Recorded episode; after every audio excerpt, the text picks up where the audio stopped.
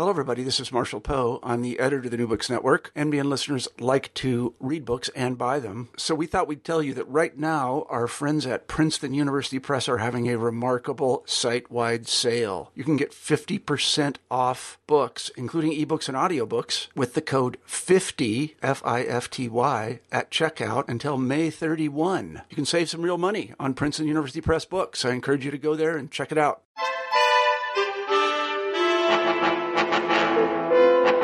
Hello, everyone, and welcome to the New Books and East European Studies podcast series. I'm your host, Amanda Jean Swain from the University of California, Irvine. Today we'll be talking with Per Anders Rudling about his recent book, The Rise and Fall of Belarusian Nas- Nationalism, 1906 to 1931, published by University of Pittsburgh Press. So welcome to New Books in European Studies, Per Anders. Thank you so much. Well, we're very glad to talk to you today about your book. And to start us off, could you tell us a little bit about yourself, how you became interested in studying history, and how you became interested in Belarus in particular?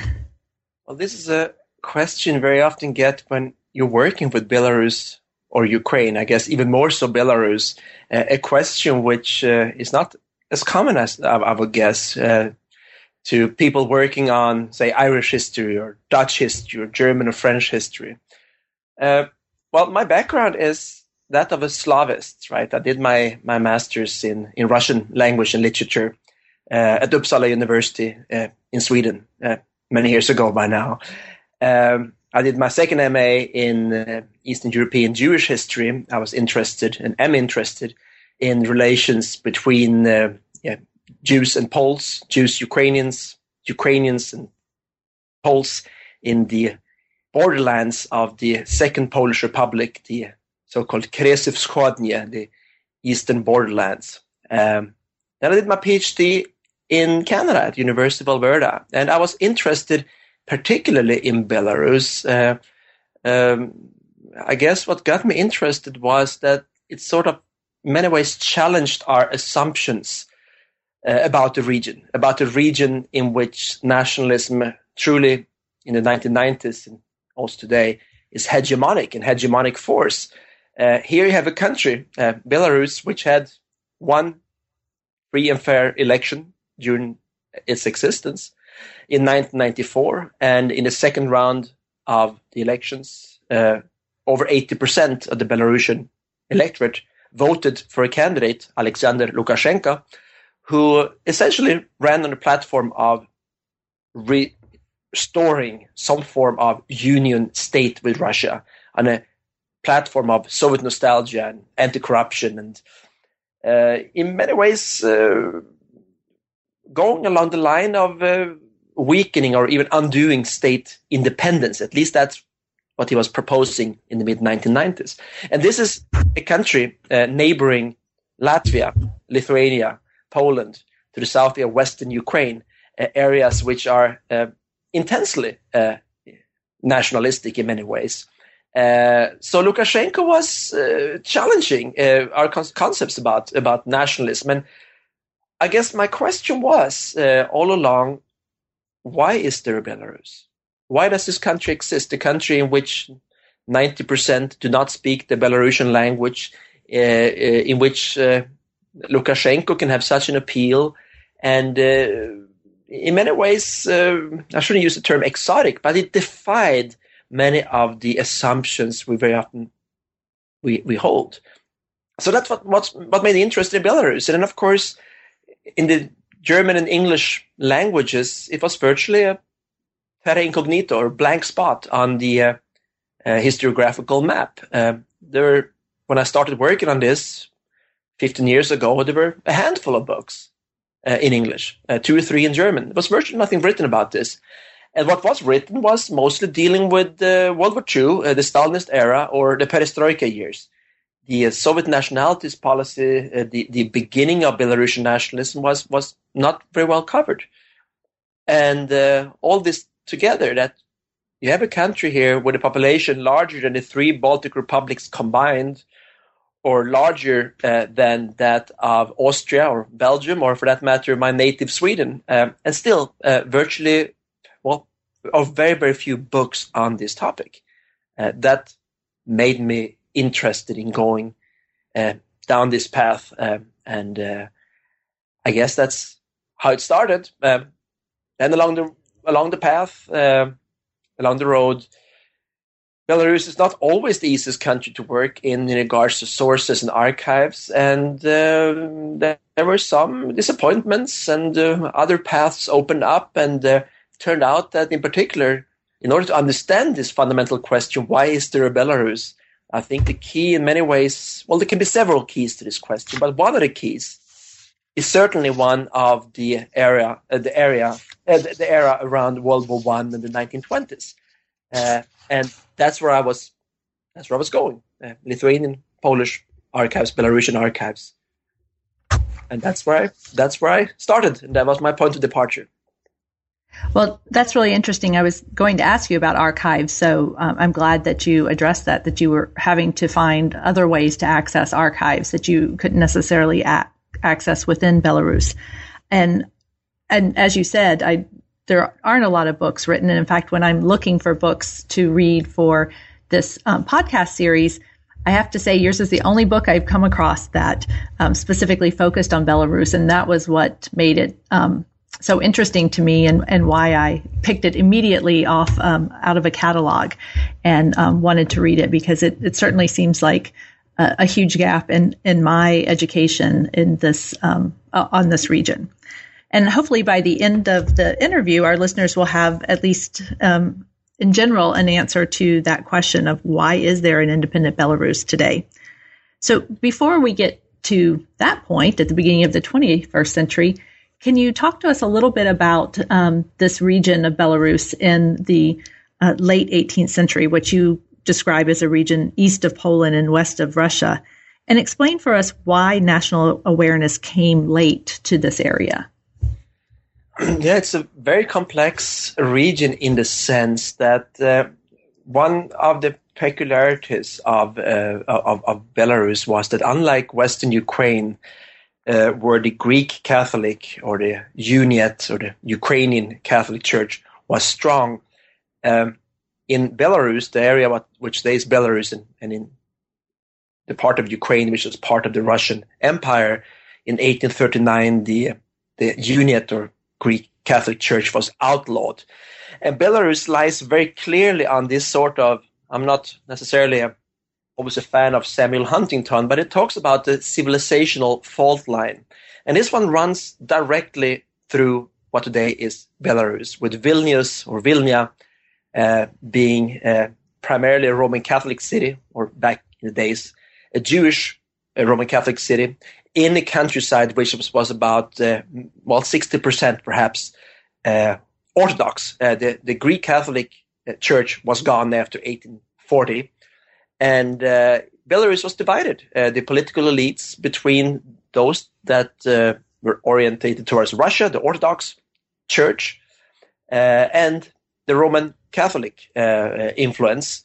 Uh, and the local population here did not really have very strongly developed ideas of national identity. They were local peasants in that sense, right? It was a class society. Of course, the city dwellers were Jewish mostly, or to a plurality in many cases. Uh, the landowners, uh, Polish, Roman Catholic, uh, uh, mostly Polish speakers. And the population had, of course, an identity. They were aware of their peasant identity or their or the local regional identities. They knew they were not Jews, they knew they were not Poles, but what they were, this idea that they would self-identify with one particular national project was not there. And it wasn't there until very late. Um, Belarusian nationalism, uh, uh, in his uh, book, uh, Valery Bulhakov, a Belarusian historian, he argues that Belarusian nationalism uh, lies between 60 and 80 years behind Ukrainian nationalism. That is, uh, chronologically, that is, uh, if the first Ukrainian paper appeared in Halychina or Eastern Galicia in, in, in the Austrian Empire in 1848 in Lviv, then the first Belarusian newspaper appeared only in 1906, right? The first complete Belarusian grammar appeared in 1918. Uh, the first complete translation of the Bible appeared as late as 1973. So this was an area in which the elites identified either with the Russian or Polish projects and uh, in which nationalism was less developed. And this was also a disadvantaged region uh, social, socially and uh, economically.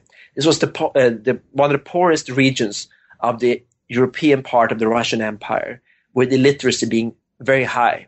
Lithuania, I should say, also uh, Belarus, to a large extent, is located in the historical historical area of Lithuania. Right, and not too long ago, we talked about what, what today is the capital of the Republic of Belarus was called Minsk Litovsk, right? Minsk in Lithuania.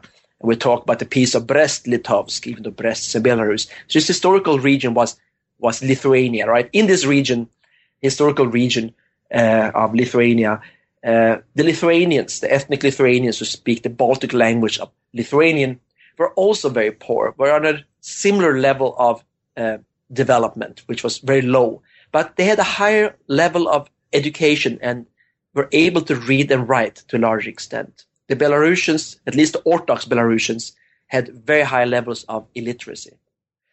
And when the first paper appeared in 1906, uh, it was very soon, after a couple of issues, banned. And uh, uh, the second paper that opened in 1906 did come to last for, for a decade and was was very important. Uh, Nasha Niva, our field, but it never really reached a very large audience. It, we are talking about a few hundred individuals, perhaps a few dozen individuals, uh, people that were, uh, of course, more comfortable writing in Russian or Polish, or some cases even Yiddish or German than Belarusian, but made the decision to be Belarusians. Yet the Belarusian nationalists, uh, they were a small group, and it's even hard to talk about a Belarusian national movement when this is such a small phenomenon. But what happened was that World War One changed pretty much everything. In particular, the arrival of the Germans in 1915 and the occupation of historic, well, a large section of historical Lithuania, what is Lithuania and the area around Białystok and Hrodna, and up to southern Latvia, what is southern Latvia, was under German control. And when the Germans arrived, they were anticipating that this would be a part of Russia. Uh, they were not really familiar with the local conditions in this part of Europe. But they were familiar with Polish nationalism, which was a concern for uh, for the in, in, the Second German Empire.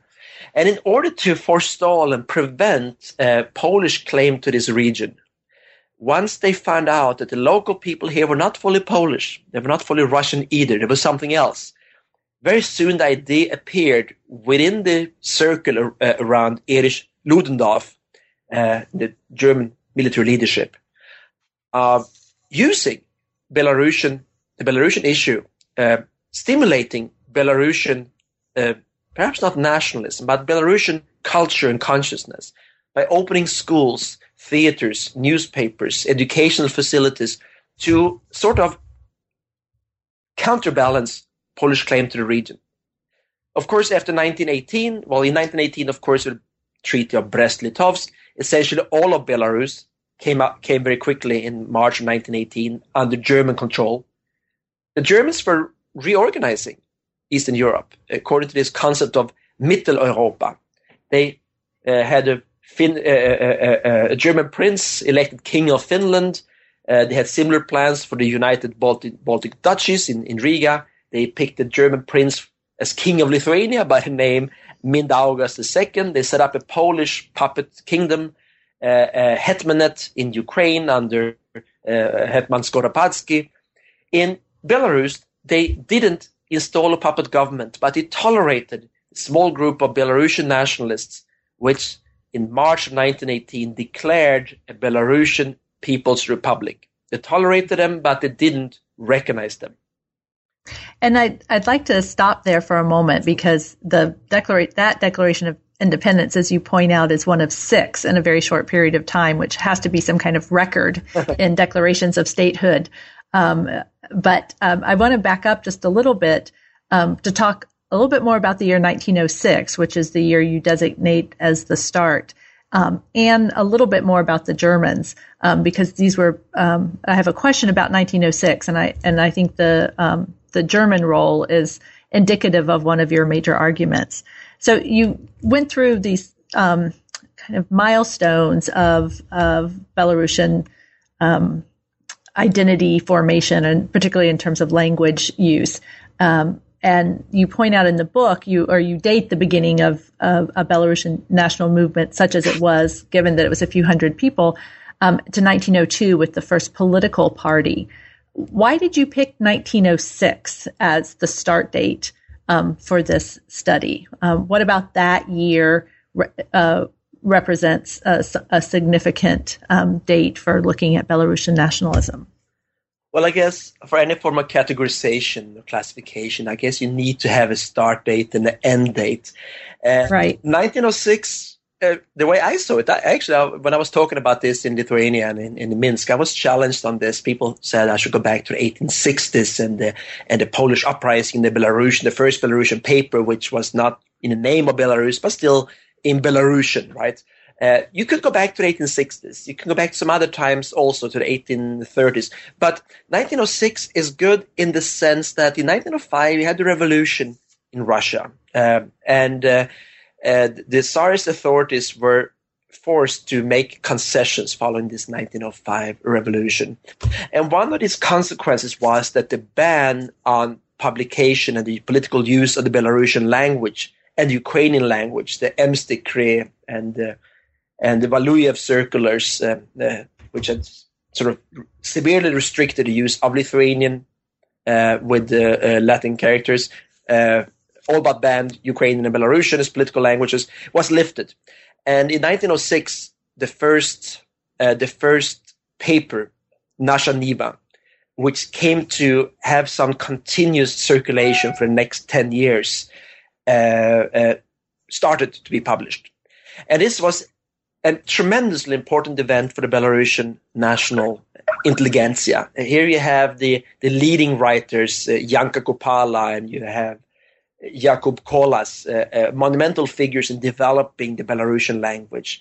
Uh, this was this was a journal which was essentially is like a, a, university on paper, right? It's sort of like it brought together and articulated a coherent or semi-coherent vision of a Belarusian idea that Belarus exists. We are not Poles. We have a language of our own that is fit for print, that can be used, uh, if not at all aspects of society, then certainly for very many of them. And we do want to make a conscious effort to use the language. Um, there had been a Belarusian party established in 1902, but before 1906, 1905, political parties were all but uh, well, all but illegal. And it was very, very difficult to talk about an organized political sort of like sphere. And that appeared only really with 19, with Nasha Niva uh, after the, liber, the temporary liberalization uh, following the revolution of 1905. So that's what, that's, that's, that's a data a starting point. This is the mm-hmm. beginning of the embryonic Belarusian, uh, what, what later became some, somewhat akin to a movement or the embryo of a mo- movement. Great. Yeah, as a historian, it's always tricky to try and figure out where to start, to pick one date which to start, because obviously um, things are always um, following on other um, events and activities and movements. Um, in the German case, uh, I, is the first example of what you argue in your book that um, Belarusian national identity is uh, in large part driven by external forces. And we'll talk more about that when we come to the Soviet Union and Poland in the 1920s. Um, but I thought now would be a good time to kind of introduce that as a concept, as one of your arguments in terms of um, the role of external forces and how, how the Germans represent the first example of that in shaping uh, Belarusian national identity.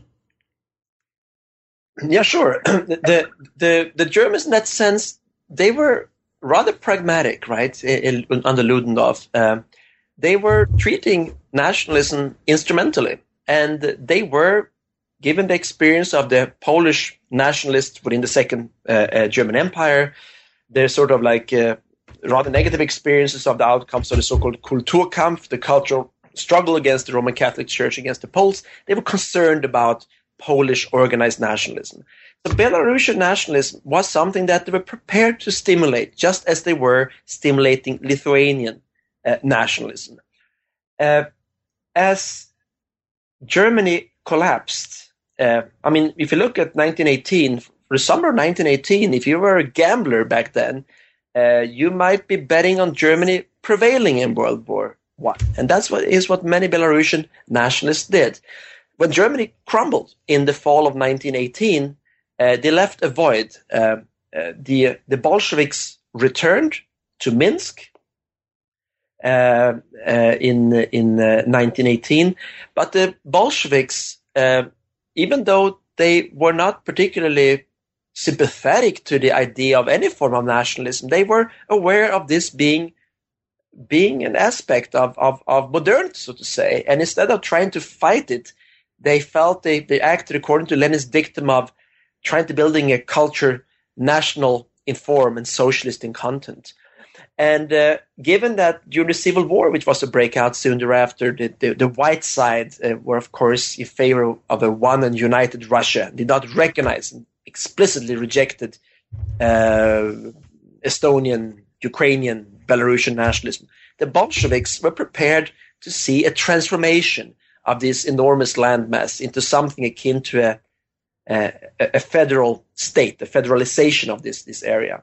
And as part of this, they were declaring uh, uh, on the 1st of January 1919 a Belarusian Soviet Socialist Republic. Uh, uh this was, of course, uh, um, some, what is this, nine months after the March 25th declaration of the Belarusian People's Republic uh, that was tolerated by the Germans. The Bolsheviks did rather well on the battlefield in early 1919 at, at this part uh, uh, of, of, of their empire, at least. And after they conquered also Vilnius the following month in in in February of 1918, they decided to lump together the newly created Belarusian Republic with a newly declared uh, Lithuanian Soviet Republic into the so-called Litbel, the Lithuanian Belarusian SSR. This republic did not last very long. Uh, uh, the tide was turning. The Poles returned, uh, capturing Minsk and Vilnius in 1919, 1920. And for about a year, Poland came to control both Minsk and Kiev. And Piłsudski, the sort of founding father of Poland, the leader of the Polish military forces, was born in Vilnius or Vilnia. He was an Eastern Pole, spoke with some traces of this so-called Zabuga Polish, with sort of like uh, Eastern pronunciation. And he felt uh, an affinity with the Belarusians and with this region. And the Poles also, after the Bolsheviks and the Germans had sort of like catered, at least in the paper, to the idea of Belarusian statehood or uh, at least paying lip service to it. Also, Piłsudski, so to say, held his nose and uh, paid lip service to the idea of Belarusian nationalism, setting up Belarusian legions, uh, setting up uh, the, uh, military organizations for Belarusians to fight for Poland, and giving vague promises of some sort of federal development uh, after the Bolsheviks had been defeated. Of course, the Bolsheviks were not defeated and uh, the result of this conflict was the treaty, the peace treaty of Riga in 1921, which satisfied neither the Bolsheviks, neither the Poles, uh, neither the Lithuanians uh, who lost Vilnius as mm-hmm. and it was nothing less than a disaster for Ukrainian and Lithuanian nationalists with Lithu- uh, uh, Lithuanian and Belarusian nationalists, with Belarus and Lithu- uh, Belarus and Ukraine, sorry, divided between two states, uh, Second Republic of Poland and the USSR. And you say that this 1920 partition of Belarus between the Soviet Union and Poland, um, as you just said, was was a tragedy, a, a serious blow to nationalist aspirations. And yet, Belarusian cultural, political, and intellectual life flourished in the 1920s. And so I, let's first talk about Soviet Belarus and Korenizatsiya. Why did the Soviet authorities encourage the development of Belarusian culture? And what kinds of symbols were the uh, Belarusian nationalists um, and intellectuals choosing to represent their identity in this this decade under um, in the Soviet part of Belarus? That is a very good, very good question. The the idea was that the Bolsheviks felt that the Tsarist Russia was the prison of the peoples, and they were eager to transform this. And they saw Russian nationalism as the major problem here. Russian nationalism had uh, complicated and problematized, say, Russian Finnish relations, which were relatively good up until the 1880s, right, when the Russification started.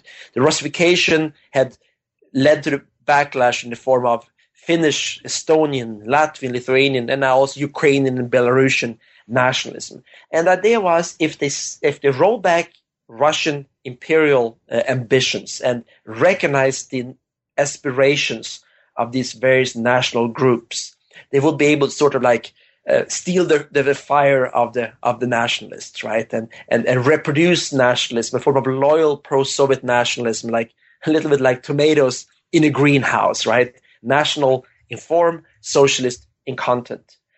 And uh, Belarus was of the four founding republics of the USSR in 1922. Belarus was arguably the weakest, uh, uh, had the weakest national identity. Um, uh, and uh, when it, it was established in 19, or re-established in, in 1920, 1921, uh, the BSSR, uh, the Belarusian Soviet Socialist Republic, was later on expanded, uh, first in 1924 by having the uh, Mogilev and Vitebsk areas transferred from the Russian uh, SFSR, and later in 26, Gomel or Homel uh, transferred also from the Russian Republic into, into Belarus. And the idea was to build build a national republic, setting up a national university, an educational uh, system from primary school up to the universities, um, a, a, national academy of sciences, institutes uh, of, uh, of, of uh, Belarusian nation building. And one aspect of this was, of course, the rivalry with Poland, that Poland had a sizable Belarusian minority. Exactly how many, it's not hard, it's not possible to establish and ascertain because there were certain manipulations taking place that various categories were introduced. Uh, locals was one category in the Polish census of 1931, but between one and a half and perhaps as many as three million people uh, were Belarusians or had some form of affiliation with Belarus in the Second Republic of Poland. So one aspect of building Belarusian institutions in the BSSR was to sort of win these Belarusians over for the Soviet Belarusian cause, uh, which they were able to do for, for, for, for, for, for some time. Uh, a number, a significant number of the Belarusian nationalist intellectuals, uh, most of which were sort of center left, were won over to Minsk. They left Poland and they left their exile in Czechoslovakia to return in the 1920s. And given important positions in the Academy of Sciences, writing textbooks, uh, starting the planning in 1930s, an encyclopedia uh, of Belarus, uh, geography books, uh, mapping the dialects and so on. So Belarus, given that Belarus was divided just the way Ukraine was, it became a political tool uh, for the Soviets to undermine Poland. And it also became a tool for little Lithuania, which was as dissatisfied as any party with the 1921 Riga Treaty. They refused to accept the loss of Vilna or Vilnius, which was, of course, an interwar Poland. They had a temporary government in Kaunas, but written into the constitution that Vilnius is our eternal capital. And the Lithuanians also played this card of supporting Belarusian nationalists in Western Belarus under Poland arming them and supporting them up until 1924. So Lithuania was also a factor here. The Soviets supported uh, Belarusian uh, uh, nationalists in Poland uh, in order to weaken the Pilsudski, uh, first the Pilsudski government and later on the number of weak coalition governments that ran Poland from 1921 to 1926. Then something happened in 1926, uh, in May of 1926, that Poland went through a violent coup d'etat. Piłsudski returned to politics, made himself de facto the authoritarian leader of, of, of, of Poland. And soon thereafter, in December of 1926, a coup was carried out also in Kaunas, and Smetonas, the Lithuanian strongman, took power and made himself a dictator. Soon thereafter, Stalin was consolidating his power in the Soviet Union. And with Pilsudski back in power, uh, Pilsudski was had played his game of tolerating Belarusian nationalists, and for a while he was seemingly tolerating Belarusian nationalism, and there were indications that uh, the Polish new government under Piłsudski's influence were prepared also to use potentially the Belarusian question in the BSSR in a way akin to the way Stalin and the, the Soviet leadership had played his card against Piłsudski. In that sense, this sort of window of opportunity enabling Belarusian nationalists to play out actually these three powers, Poland, the USSR, and Lithuania against one another and taking advantage of this rivalry to their benefits became a liability, right? It backfired. And suddenly, from 1927 to 28 onward, Stalin saw these Belarusian returnees, Belarusian nationalists, as in many ways fellow travelers that were not fully reliable, that were going along supporting institution of Belarusization, but they wanted to go one step further. And particularly in 1926, uh, one sort of breaking point here was the suggestion by some of these Belarusian national communists in Minsk to Belarusify the divisions of the Red Army stationed in the BSSR, to switch the language of command from Russian into Belarusian. And that was something I would say also less brutal rulers than Joseph Stalin. Uh, Kaiser Franz Joseph of Austria-Hungary could not accept in 1905, 1906 the Hungarians trying to Magyarize or Hungarize uh, the, the Hungarian army in the Austro-Hungarian Empire. The army command has to be German, and Franz Joseph refused to accept this as a dangerous liability. And certainly, Joseph Stalin and his leadership, if they weren't already suspicious about the Belarusian nationalism in 1926, after 26, Belarusian nationalism seen as more of a potential liability. And moreover, with Poland being an authoritarian state, uh, the ability of this of the Bolsheviks to play this national card in Belarus, and for that matter, in, in sorry, in Western Belarus, and for that matter, in Western Ukraine, was severely curtailed since Poland ceased to be parliamentary uh, democracy. Mm-hmm. And that gets again at this key argument in your book that much of the development of Belarusian nationalism was in a sense, um, uh, the opportunities were there when the major powers around them decided there were opportunities, and and we'll see that when we talk about um, the opposite when the those opportunities are closed off and um, the Soviets, in particular, decide to suppress the nationalist movement.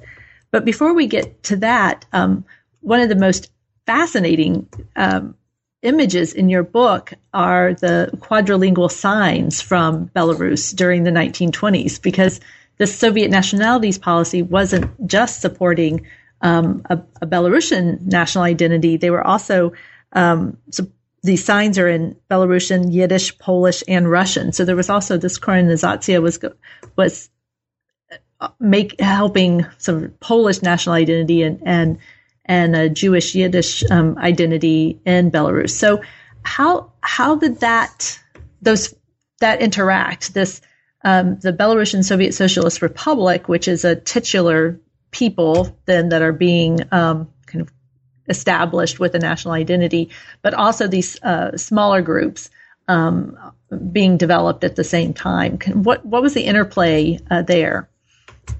Yeah, the, this goes back to the idea of of Stalin being a thinker, right? In that sense, he was a vicious politician in many ways, but he was a thinker, and he was the sort of ideologue and architect of the Soviet nationalities policies. And and he was aware that this idea that this Russian Empire had to be transformed into a, a, a, federation, right?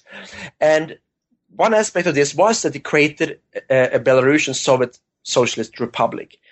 And the idea was, of course, that nationalism was a counter reaction to Russian sort of imperial arrogance. So we have to, as Terry Martin in his excellent book, The Affirmative Action Empire, uh, uh, wrote, he referred to this as the greatest danger principle that Russian imperialism was the big problem, not Ukrainian nationalists, not not Finnish or not not not not Belarusian nationalists, but Russian nationalists was the engine that drove all these sort of like uh, reactions in form of uh, minor nationalism.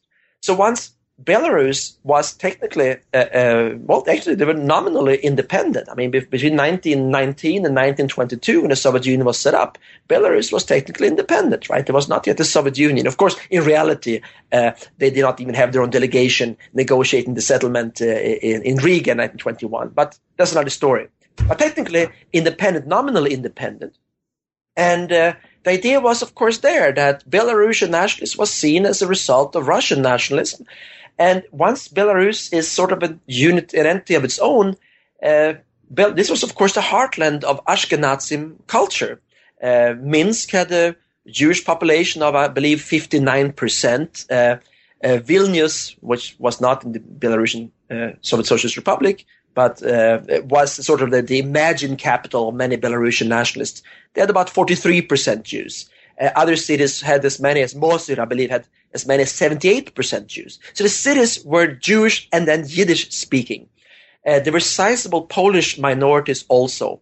And there were, of course, in the eastern part of the Republic, Russian speakers. So the idea was that once we make Belarus or BSSR, we Belarusify the Republic, we want to avoid repeating the sort of the dynamics which gave birth to uh, nationalist reactions in the empire as a whole. So therefore, they also had twin policies or quadruple policies of uh, uh, Yiddishization, uh, a, a, partial Pol- Polonization within the republic, with regional uh, Soviets run in Polish, uh, schools in Polish, schools in Yiddish, schools in Russian, and in the some borderland regions, they were also village Soviets run in Latvian and Lithuanian. Uh, so this became a very interesting sort of uh, polylinguistic environment with four official languages. And the laws stipulated that all the sort of uh, documents, uh, passports, uh, driver's licenses, uh,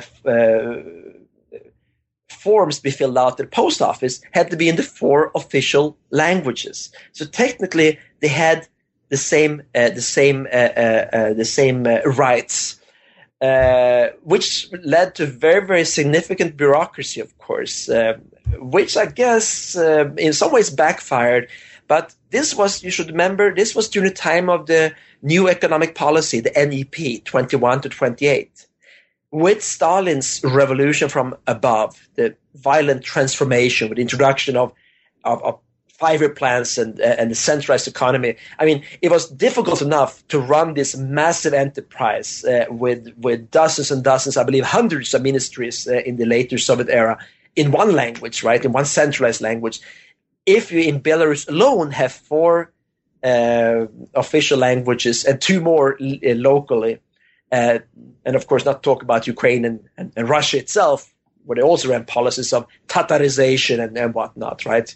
Uh, you have a very, very difficult bureaucracy to run.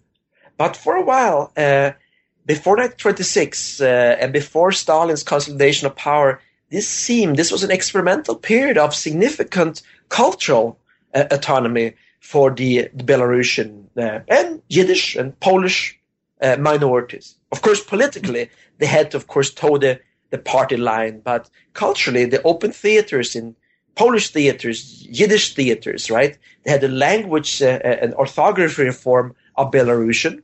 Uh, it came later in 1920, 20, uh, sorry, 34. But they also introduced the Polish Soviet orthography. Uh, they reformed thoroughly the Yiddish uh, language in the in, in the BSSR.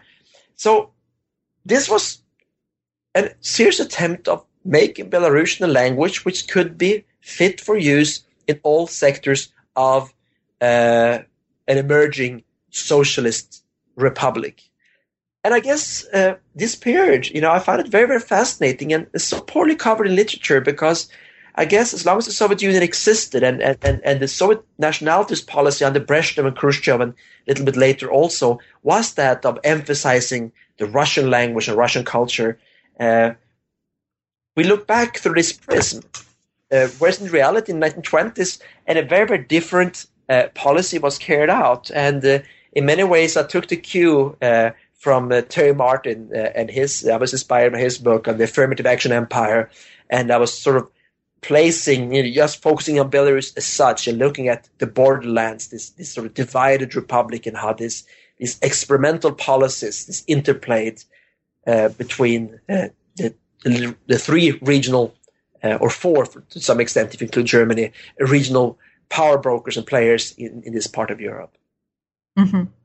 And despite all of these, um, this focus on the development of the Belarusian language and culture and theater and and um, written works, literature uh, in uh, the Belarusian language, I was surprised to see that the primary opposition to the use of Belarusian as a literary language seems to have come from the peasantry, who are the only ones who actually spoke Belarusian as their primary language. So, why was that? Well, it has to do with the fact that I think we take nationalism for, for granted, right? That I'm sitting here in Sweden right now. I'm, it's just sort of so so so self evident that I am Swedish, right? That I'm identifying as, as a Swede. That's sort of like you know, I, I, it's hard to think outside that, that sort of category. Uh, but these, uh, and that's of course true for many, many, uh, uh well, most Western countries in that sense, right? But think in national categories. That that wasn't the case really uh, in in in in for, for, for, for the largely illiterate Belarusian population. And a situation sort of like a little bit similar to the, I guess, to, to, to the situation with Yiddish today, right? Uh, David Katz writes about this, right? Uh, uh, uh, the paradox that the people today that have an intense love and affiliation, identification with the Yiddish language, most, uh, many of which in North America do not speak it or use it at everyday, uh, everyday level. They don't pass it down to the children. They have a passion for a sort of like a, a, a theoretical Yiddish, the Yiddish of high culture of, of, of Shalom Aleichem and whatnot, right? Whereas the people that actually do speak on a day-to-day basis are very often the ultra-Orthodox groups which reject Hebrew for whatever reasons, uh, and but use Yiddish and pass it on to the children without really having identification with the language as such. They use it because they use it, and and and the whole language of Hebrew should not be used for day-to-day use. It was a similar situation and remains a similar situation in today's Belarus. That the people that choose to speak Belarusian uh, in 1910, 1915, these were people that were Polish speakers or Russian speakers or spoke some form of local dialect. They decided we gotta be Belarusians. Belarusians speak the Belarusian language. Uh, in many ways, not dissimilar from what happened in other Central European countries where Bedřich Smetana, the Czech national composer, decided almost from one year to another that my native language is no longer going to be German, it's going to be Czech. Or Sibelius switched from Swedish into Finnish, right? He started identifying as a Finn. It was a similar thing, situation also in, in Belarus, that the elite switched into Belarusian. Uh, and very many way, ways they had to learn Belarusian. They were codifying and, and developing the language as they went. Whereas people that actually spoke the language locally uh, had no sort of affiliation with the language as such. Uh, they would have a religious affiliation uh, as Orthodox, or in some cases as Catholics, and they resented being categorized by uh, the local uh, or union authorities.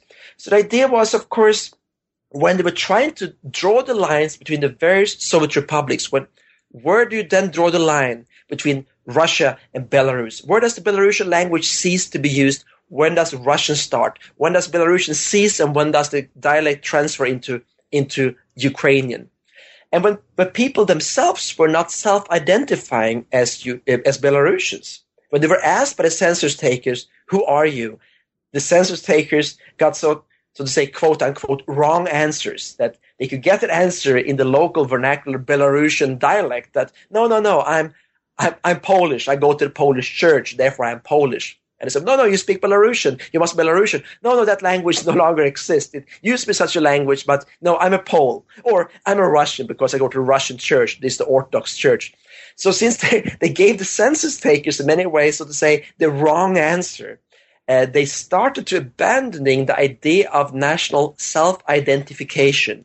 And instead, the Soviet uh, architects of the of, of, of the organization of the Belarusian Soviet Socialist Republic started to rely on demographic data, uh, sorry, ethnographic data, and what sort of dialects they spoke, what sort of folk songs they were singing, what colors on the folk costumes, what sort of folk melodies and fairy tales were there. And after having determined that Vitebsk and Mohyliov were not to be regarded as Russians, uh, the population there, but rather Belarusians. They were transferred to Belarus whether they wanted it or not. And in 1926, so was the Homel area. Areas which were primarily, well, we spoke dialects which were sort of transition between Belarusian and, and Russian, but they were transferred to Belarus. And with that, suddenly the point of gravity transferred, the transferred Belarus and gave it a more eastern, so to say, uh, character, right? If Minsk was pretty much the geographic center of Belarus, or the BSSR, between 1921 and 24, when they added these regions, the geographic center became more to the east, right? The, the, the Russian, so to say, character of the republic became more pronounced.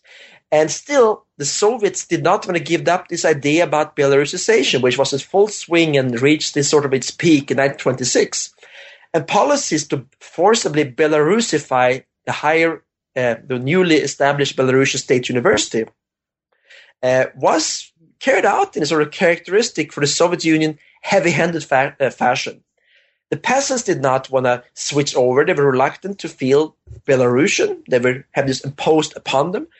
And the Soviet authorities felt that this Belarusization went slowly because people that were more educated were also reluctant to send their kids to Belarusian language schools as long as the universities and the social sort of hierarchy, the social ladder was primarily Russian speaker speaking.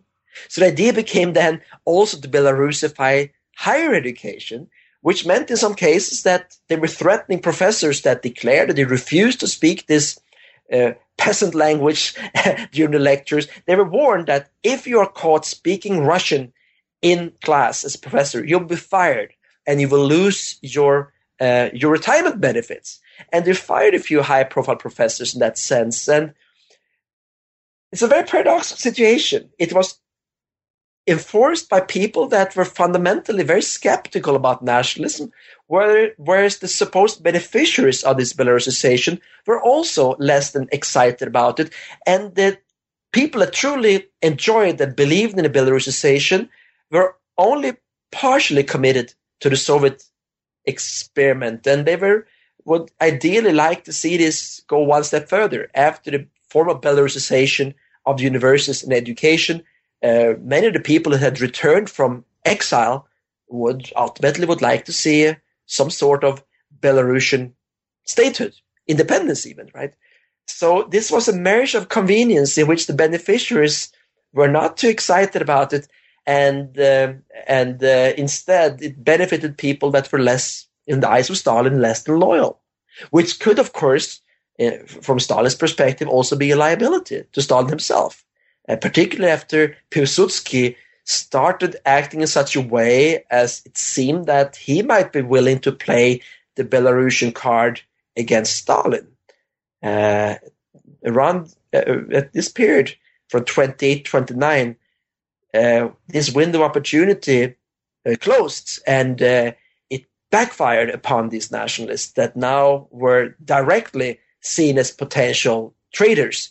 And with the uh, new organization the economy, with the Stalinist transformation of society, and an increasingly paranoid atmosphere after, uh, from around 1930 onwards, uh, this clearly worked against them. And many of those people that had returned to Soviet, Soviet Belarus and professed their loyalty to the system uh, were uh, over the 1930s arrested, deported, and well, this is mostly after the period of 1931, which is sort of like my ending year for this my work. Over the 1930s, they were arrested with three waves of arrests, and most of these people uh, were uh, shot or died in prison in the late 1930s. Uh, but this is a little bit after the, the end of this of my study, which is really on the Soviet Belarusization and the interplay uh, between these three states, Lithuania, Poland, and the Soviet Union, in the 20s primarily. Mm-hmm. And so we go from this peak of um, Belarusian nation building in 1926 to 1927 when Stalin initiates a suppression of Belarusian nationalism that in many ways is completed um, by 1931. Uh, so can you talk about that process during those four years and, and given the fact that the Belarusian nationalists continued to be arrested and um, and killed well into the 30s, why you ended in 1931? What about 1931 marks an, a, an endpoint of a stage? Well, again, just as 1906 is a subjective choice to, to you know to, to pick one date, I think 1920, 20, uh, 1931 makes sense in the sense that the end of the Belarusization was not an abrupt from one day to another uh, uh, clean break, right? It was a slow scaling down and reversal of the Belarusization uh, policies uh, that uh, continued up until roughly 1934. Uh, and I guess you can argue e- e- even up until 1941, because technically Belarus was still multilingual up until uh, the breakout of of, uh, of uh, World War II, or the Great Patriotic War, as they would say in Belarus today. So it was a slow process in which, uh, with the launching of the Stalinist revolution from above, the collectivization, the the the uh, the, the the forced industrialization, the five-year plans uh, came up with new demands on society. It was simply not uh, pertinent to run a little republic like Belarus with a population of about five million people uh, in four official languages. This was more a possibility during the time of the NEP, right? Uh, the people that had that were running the Academy of Sciences uh, uh, were seen as well. They had expressed uh, Kupala, the leading Belarusian writer, had returned voluntarily to Soviet Ukraine, uh, Soviet Belarus. Uh, he had written poems, uh, well, a, a, poem, a famous poem, praising Piłsudski as a knight in shining armor in 1919. Where I think too much about this. This was the time when Piłsudski was an ally of the Belarusian uh, nationalists. by 1929, this was used against him. Uh, uh, one point, one breaking point, uh, aside from the, the, attempts to Belarusify the the the Belarusian the Red Army divisions on Belarusian soil, was the conference in 1926, um, a, a, conference on the orthography and the on linguistic reforms in Belarus, bringing together Belarusians from Czechoslovakia, from Poland, and from the Soviet Union, and from Lithuania. And there, the idea was advanced that perhaps also Belarus should Belarusian should be Latinized. That was something that Stalin and the Soviet leadership could not accept. And those who had at least passively accepted the idea of potentially considering the Latinization of Belarusian were seen now as as as, as potential well uh, fifth columns as traitors. Uh, Belarusian, Russian, and Ukrainian were off limits. It turned out for uh, Latinization. And a period of repression and rollback started in late 1926. And it was not, as I said, a clean break.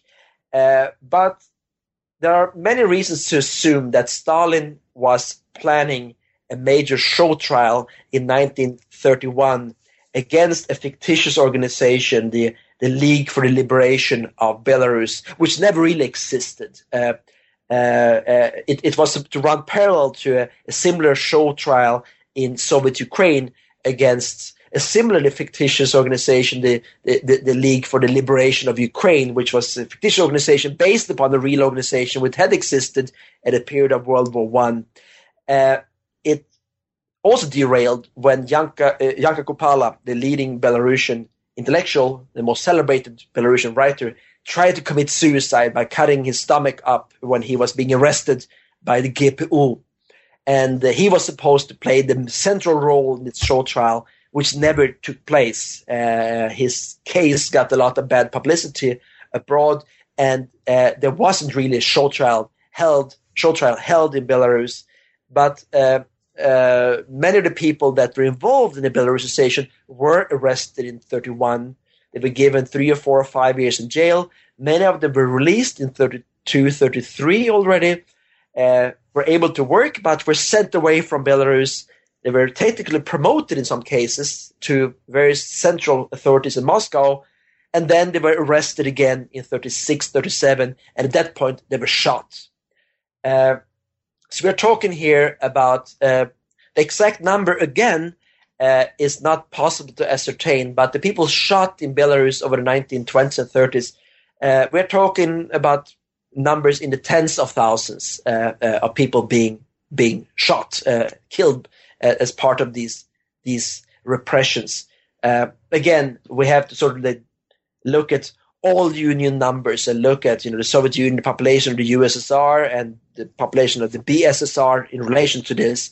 Uh, Belarus was disproportionately uh, suffering from political purges. Uh, Malenkov was sent personally by Stalin to supervise the terror in Belarus in the 1930s. And this was, of course, due to Stalin's well documented obsession with, with Poland and, and Poles. And Belarus was, of course, a border region uh, seen as a potentially a, a target of, of Polish uh, manipulations. The collectivization went slower in Belarus than in neighboring Ukraine, and there was a famine, there was a hunger in 32 33, but not a famine on the scale of mass starvation, mass deaths, the, uh, the way it was in, in, in, in Ukraine. But Belarus, given that the country was, or the republic was relatively small, uh, the elites were disproportionately affected by these subsequent waves of terror. And uh, as much as 90% of the members of the Belarusian uh, Writers' Union were repressed, not all shot, but deported and imprisoned, in some cases tortured. And uh, this really, uh, this policy in, in a way was successful in it. It really broke the neck of the Belarusian intelligentsia in the republic. And unlike unlike neighboring Ukraine, which had a reservoir of nationalist intelligentsia in, in Galicia, in Lviv, uh, Western Belarus and Poland did not really have that. Uh, the center of Belarusian national movement was in, in Vilna, uh, competing with other rivaling nationalisms. The Belarusians were less literate and, and less developed than the Western Ukrainians. And so if the Soviet repressions, the Polish uh, uh, heavy-handed crackdown upon Ukrainian nationalism led to a radicalization and to some extent even a fascistization of Ukrainian nationalism from 1934-35 onwards, in Belarus, it really essentially destroyed the Belarusian, the embryonic Belarusian national movement on both sides of the border.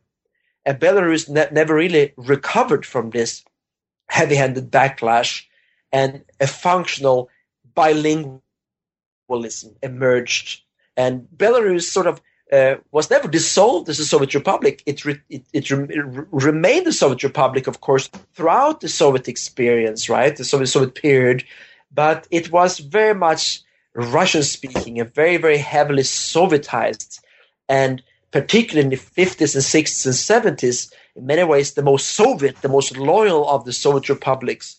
And it experienced a very severe, very significant uh, improvement in the standard of living.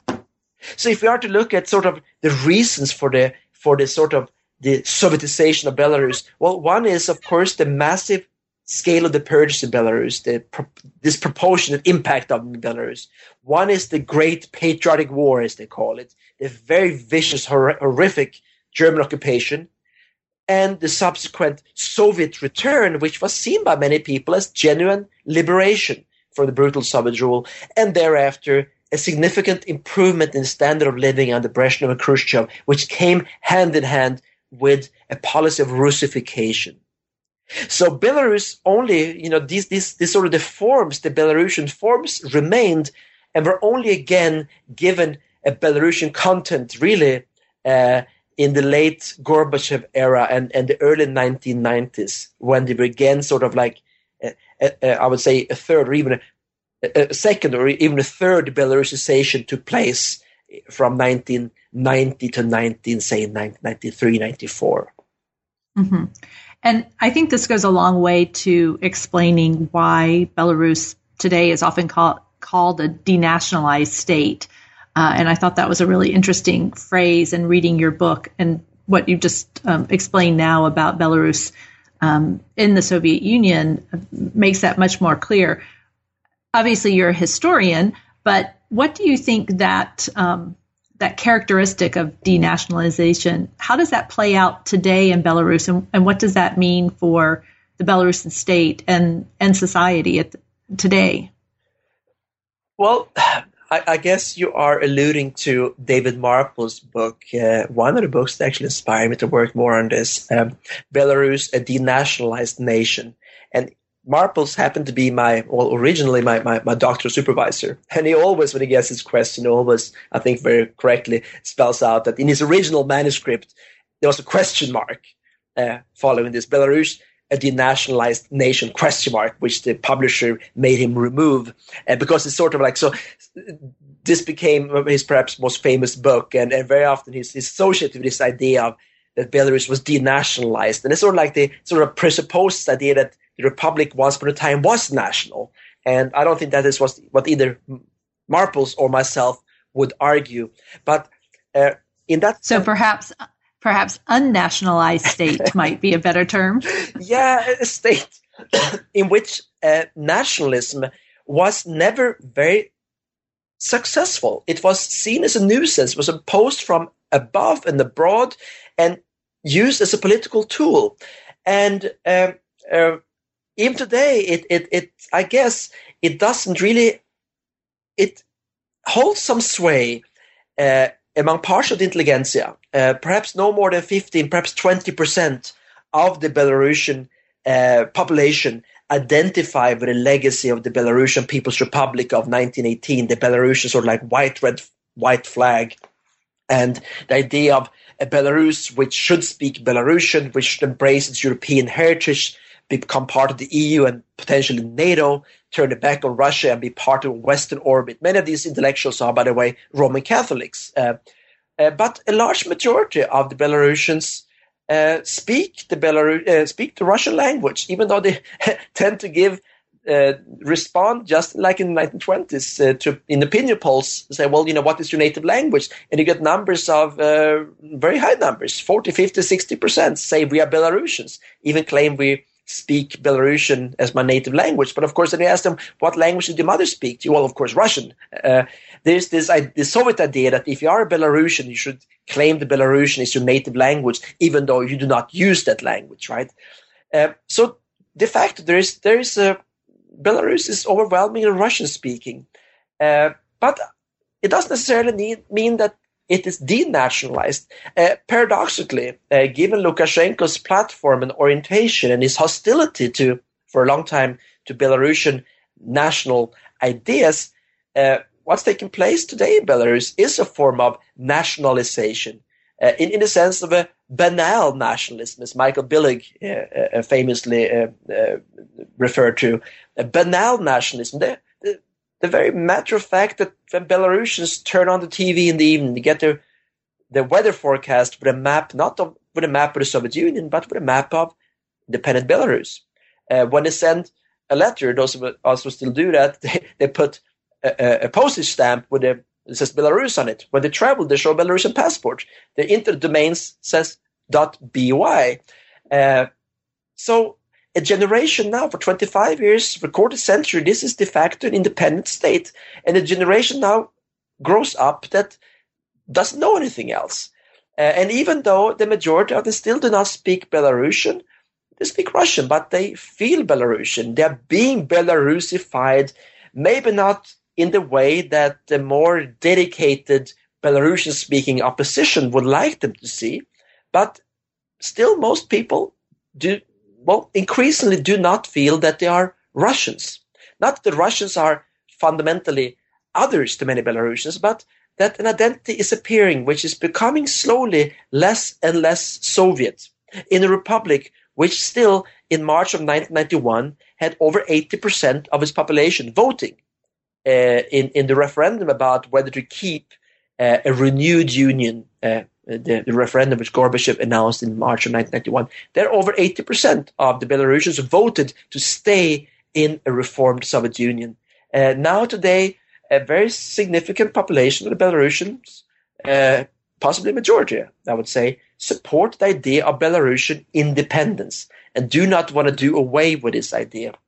And Lukashenko himself has increasingly, particularly after 2008, come to embrace the idea of Belarusian statehood and uh, partially uh, endorsing uh, parts of the of the legacy of also the Belarusian opposition of the of the 1918 Belarusian People's Republic, which is slowly uh, uh, and partially being rehabilitated. Uh, so also in terms of memory politics, a very explicit national uh, sort of very Soviet identity is slowly being replaced by increasingly uh, uh, Belarusian national idea. So, um, and of course, this is also being strengthened by, I would say, also the Russian current Russian government's behavior and the foreign policy, not least in Ukraine. Uh, that uh, to some extent also makes Lukashenko feel very wary and increasingly relying on uh, Belarusian themes to shore up uh, the autonomy of his regime vis-a-vis Russia. Well, thank you very much for taking the time to talk with me today and for also giving us an opportunity to learn so much about Belarus. I feel much uh, better educated about this region of the world uh, than I did before I read your book. And so I'd like to ask our last question for everyone that we interview. What are you working on now? Well, I have, I'm a little bit of a scatterbrain. I have so many things going on at the same time. I, I am working on a sequel on this. Uh, again, with a, I guess, partially arbitrary uh, uh, periodization. Belarus under Stalinism, 1931 to 1956. Uh, then again placing the Belarusian uh, national activists uh, as as agents, giving them agency. Uh, not only seeing this as the victims of Stalin, which of certainly there are clearly aspects of this, but also looking at the Belarusian national activists under these new conditions, looking also at the Belarusian diaspora, uh, at the uh, uh, attempts the 19, well, uh, at the second Belarusian People's Republic be established in 1944, supported by Nazi Germany, uh, the Belarusian emigres, and failed attempts uh, by CIA-sponsored Belarusian diaspora activists to infiltrate uh, the BSSR, parachuting uh, agents into Western Belarus uh, with a sort of cut-off date by 1956. That is what I'm working on, and it runs parallel to a project on Ukrainian nationalists uh, during World War II and in the early Cold War era. I'm focusing on one wing of the organization of Ukrainian nationalists, uh, the least radical, so to say, uh, uh that under Mykola Lebed, one of the own leaders, and their support by the CIA in the 1950s, 60s, 70s, and 80s. So two projects, Ukrainian and Belarusian nationalism in the immediate post-war Cold War era. That's what I'm working on. Well, I look forward to learning more about the Eastern Slavs, uh, the Belarusians and the Ukrainians, um, by reading those books when they come out, and perhaps we'll have an opportunity in the future to interview you again for the new books in East European Studies. But for now, thank you very much uh, for taking the time to talk to us. It's been a pleasure. Thank you so much. And thanks to our listeners for joining us today. And we'll look forward to uh, meeting with you again next month for the next installment of New Books in East European Studies.